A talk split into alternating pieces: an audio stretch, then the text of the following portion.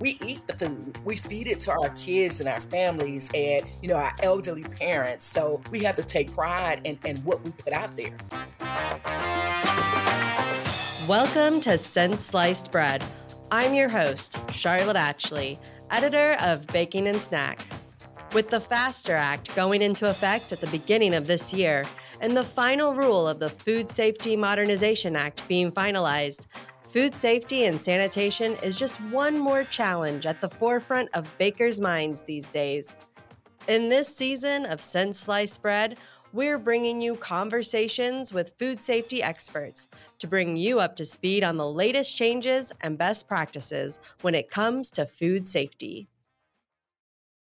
On today's episode, you'll hear from Natalie Hadley, Senior Vice President of Quality for Flowers Foods.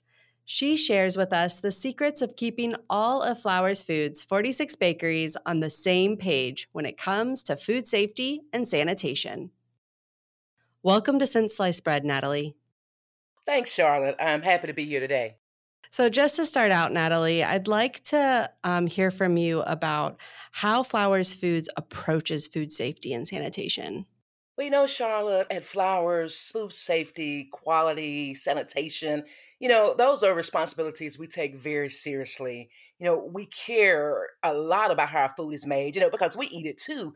You know, we serve it to our families, you know, we serve it to our loved ones. So, you know, with that being said, you know, we take a very systematic approach to food safety and sanitation. You know, all of our bakeries are GFSI certified.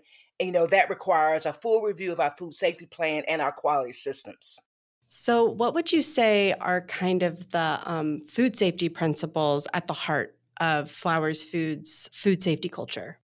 You know, I think, you know, at the heart of our food safety culture, you will see that, you know, we operate clean and efficient bakeries and we have comprehensive food safety plans and training is key, you know, paying consistent attention and we have very uh, robust auditing practices as well. Those are some of the principles um, that guide our efforts.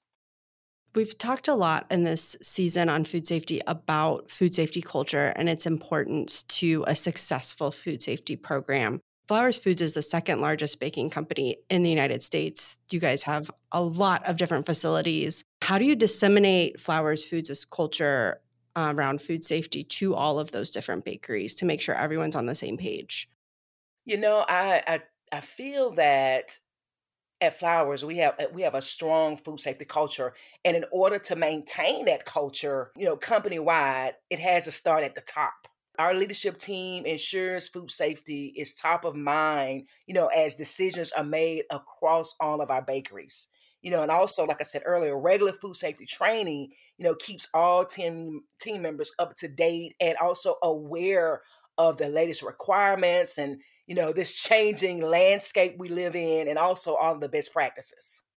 And I loved what you said at the top of we're not just in the baking industry, we're also consumers and we want to make a product that is safe for us and our families to eat too. I think that's so key when you're approaching a food safety program to take ownership of it in that way. So, you talked a lot about food safety principles and the comprehensive plans and being audit ready. How are you translating something like culture and principles, which can be really high level, into very actionable items that your food safety teams can put into practice? Yeah, you know, I just I touched on training a little bit, but I feel like that's where it all begins. You know, a comprehensive training program ensures that our team members understands the importance of food safety and it's critical they understand the scope of our food safety plan and they get this on day one you know and from there just simply practicing the things that you've learned paying attention you know every shift every day um, it helps to ensure that we continue to adhere to those best practices you know our auditing efforts is critical you know it's critical to ensuring that um, that we comply so, you know, we conduct thorough evaluations of our uh, food safety and our quality parameters, you know, throughout our processing, um, throughout the production process. And that includes our finished product evaluations and also our shelf life studies. You know, we also uphold the same rigorous quality and food safety requirements for our suppliers as well. And that's critical. That's definitely critical because, you know, supplied ingredients are, you know, the start of our product. So you, we ensure that they uphold our requirements as well, including, you know, we audit their records for quality and the safety of their raw materials and packaging as well. What are some of the ways Flowers ensures that it is audit ready at all times when dealing with either the FDA or AIB? Oh yeah, sure. Um, you know, like I said, first of all, training. Your people have to be well trained. They have to understand, you know, understand the process, understanding the sanitation and cleaning process, you know, understanding what um, product evaluations we have to do. You know, we have rigorous uh, pest control programs in place. You know, so those things, and, and just making sure that people understand importance. Like we said earlier, you know, we eat the food, we feed it to our kids and our families, and you know, our elderly parents. So we have to take pride in, in what we put out there.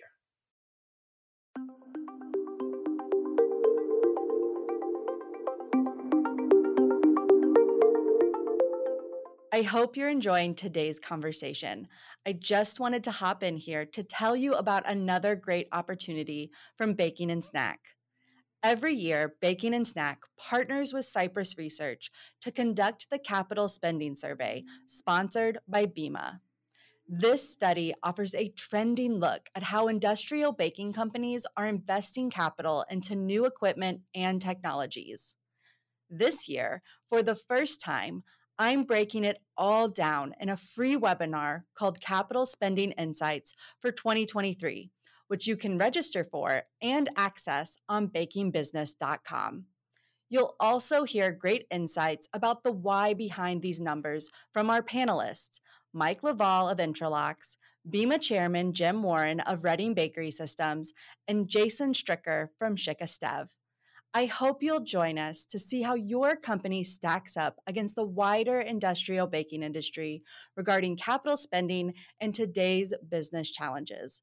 Be sure to go to bakingbusiness.com to sign up. Now let's get back to the show. So, how, when you're looking at the different, like I said before, Flowers Foods has so many different bakeries across the United States. How are you ensuring that those best practices that Flowers Foods is implementing and the food safety programs are uh, adapted to each bakery's needs? Because not only do you have so many bakeries, but you're also making different products in those bakeries. So the production lines are different and then the teams are all different. Oh yeah, definitely. You know, we we produce a variety of baked goods, anywhere from you know breads to buns to bars to snack cakes. You know, and we also we offer products that meet a variety of dietary needs and lifestyles, like you know non-GMO and uh, organic and certified gluten free, and many others. So we do make a lot of different things, um, and each area of our business has its own specific requirements and we must carefully plan and adhere to them at all times. And we assess our food safety requirements bakery by bakery, you know, as part of a detailed planning process. Because it's like I said, we make so many different things and so many different facilities. So we look at our requirements and we assess them bakery by bakery. And we share best practices via, you know, we have various internal communication channels in which we share best practices. You mentioned training several times, and its importance to ensuring that Flowers is meeting its food safety goals across its bakeries and that it starts at the beginning. It starts on the very first day. How do you implement continuous training throughout the course of someone's career so that the ball isn't getting dropped on a daily basis or weekly basis? Yeah, yeah. Um, and that's definitely important. You know, robust food safety and sanitation training is is huge for me and for the company. Um, but also annual refreshers are key.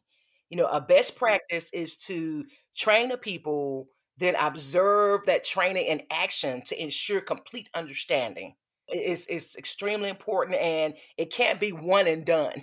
you know, training is not one and done. You have to have annual refresher. That's key. That's so critical to the success of any program, whether food safety, maintenance program, efficient production, but food safety as we've mentioned is the most important thing that's happening in the bakery because of the consequences if it's not done right. Natalie, I want to pivot a little bit away from Flowers food specifically and talk more about the commercial baking industry at large. How have you seen food safety change recently in light of some of the challenges that have come up, specifically sesame being added to the allergen list? We know that's such a big deal at the top of this year in 2023. How is Flowers handling it? How are you seeing the baking industry at large kind of adapt to this new challenge? You know, you know, food safety, you know, has always been and will continue to be, you know, a top priority for our bakeries. You know, so in that regard, the addition um, of sesame as an allergen, it hasn't changed our focus.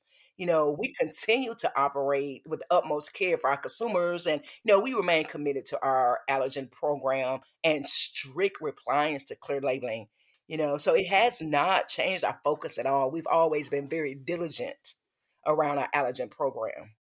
Natalie, when you look at the baking industry or even the food industry at large, what are some of the biggest pain points that you see when it comes to food safety, or maybe even the most common mistakes or misconceptions in baking companies when it comes to food safety?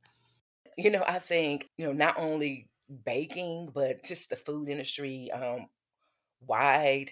You know, it is widely understood that mislabeling is the most common mistake, and it is the biggest cause of recalls in our industry.